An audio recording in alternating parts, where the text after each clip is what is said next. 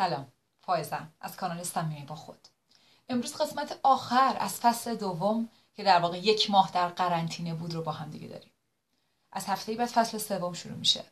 صداها و ویدیوها برمیگرده به حالت هفتگی، نه روزانه. ولی تصمیم دارم که یک سری مطلب و یک سری سوال بذارم به صورت روزانه تا در واقع فرصتی باشه، مأوایی باشه برای شما که بهش فکر بکنید، یه سری چیزا رو بخونید و با خودتون فکر بکنید. مم. نه اینکه من بیام بگم قبل از اینکه شما بهش فکر کرده باشین، بلکه در کل اون هفته شما یه مقداری به موضوعات فکر میکنید، ببینید نظر خودتون چیه، ببینید صدای درونیتون در مورد اون موضوع چیه. خب بگذاریم. امروز میخوام یه جورایی اصاره اون چیزی که توی این یک ماه گفتم بهتون بگم. مهمترین محتوایی که من دربارش حرف زدم توی یه ماه به نظر خودم محتوای مرز جبر و اختیار بود.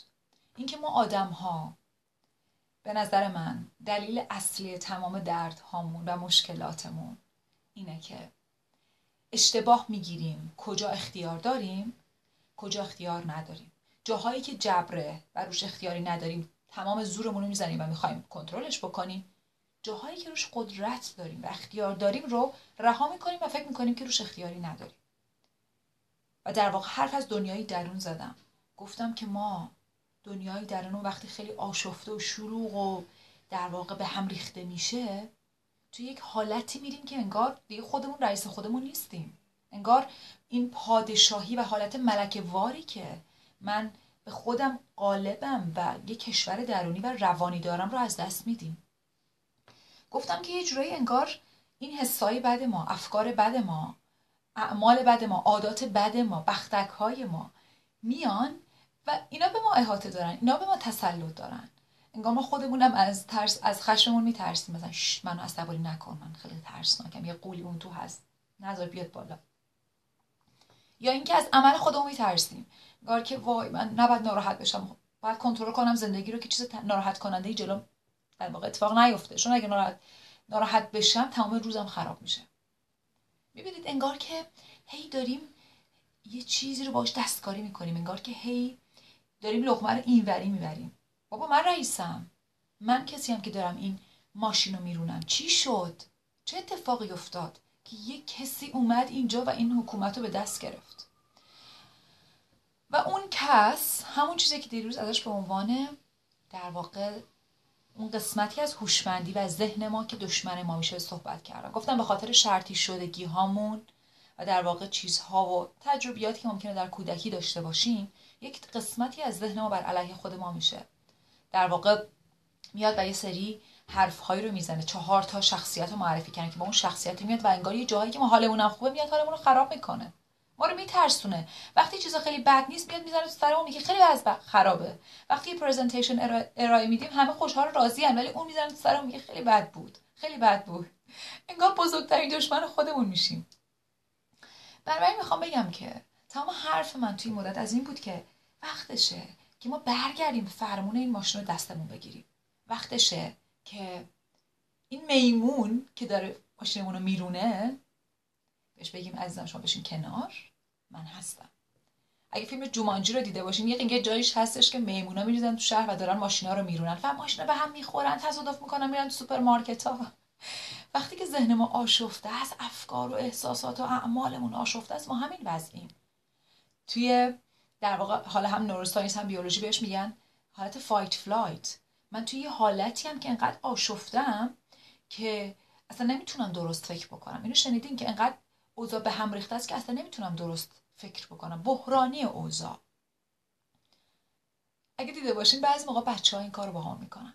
بچه‌ها میدونن که اگه گریه کنن آ اون اون بعد یهو اطرافیان مثلا نگاه میکنن، بیرون زشت بشه و غیره.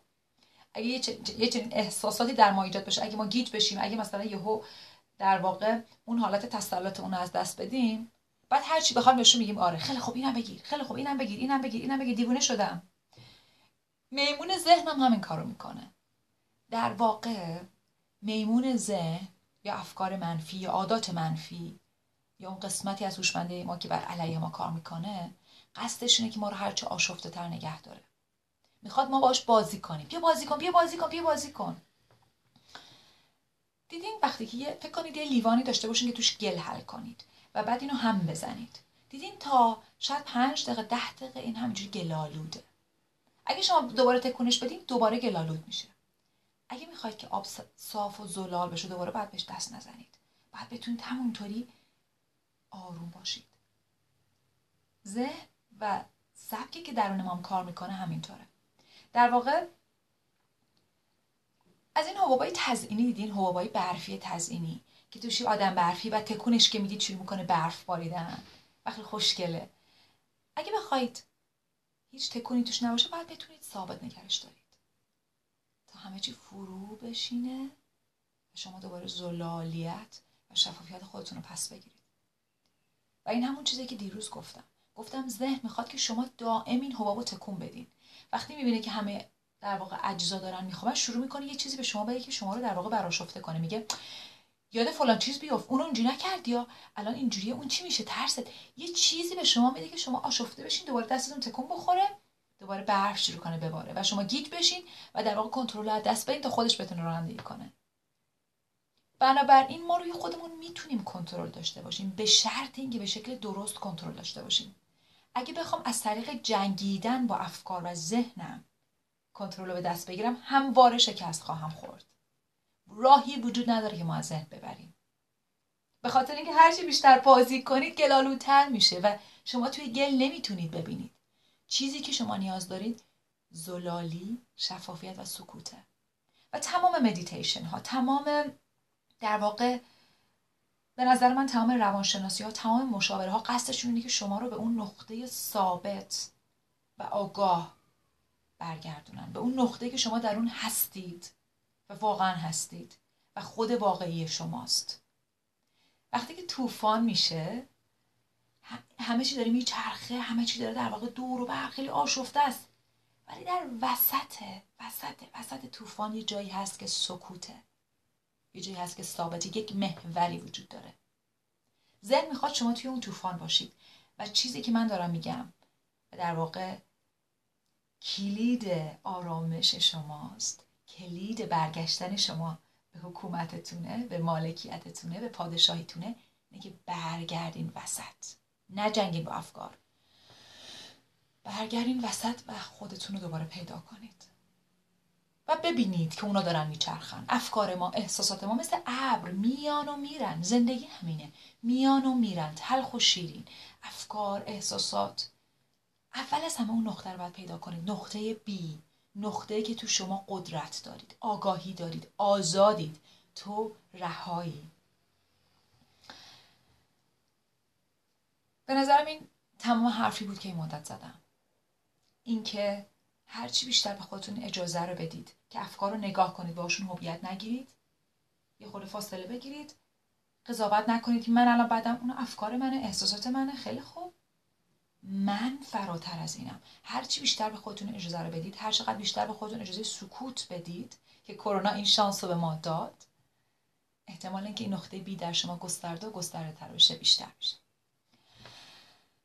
میتونید صداهامو به صورت کامل در تلگرام پیدا بکنید، در در واقع پادکستم که میتونید یا با اسپاتیفای داشته باشینش یا با گوگل پادکست. در واقع خیلی راههایی هستش که میتونید به پادکست گوش بکنید و اونجا تمام صداهام از فصل اول وجود داره.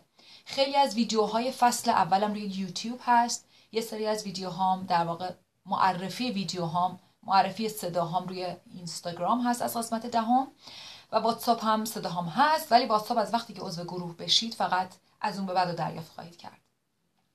امیدوارم که خوب باشین تا هفته بعد و تا فصل سوم صمیمی با خود، با خودتون صمیمی باشید. فعلا.